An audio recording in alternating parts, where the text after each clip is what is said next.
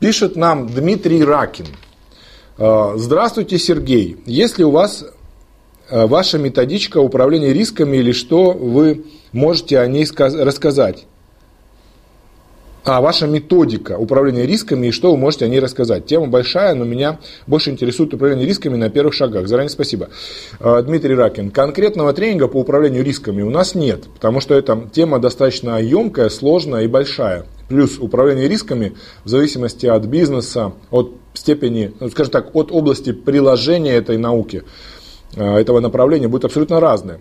У нас есть тренинг управления проектами, в котором есть достаточно большой блок управления рисками в проектах. Если он интересует вас, тогда да, этот тренинг называется управление проектами.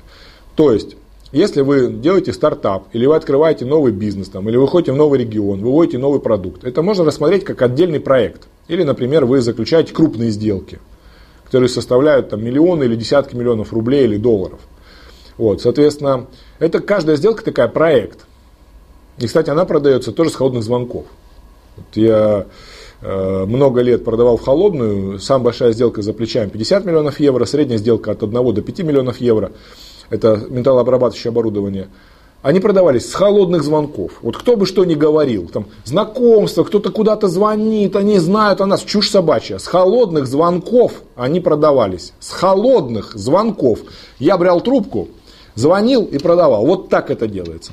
Только, естественно, надо и встретиться, и техническую сторону вопроса обсудить, и много встреч с техническими специалистами. Это все делается. Но начинается с холодного звонка, а не с рекламы где-то, по которой кто-то позвонит.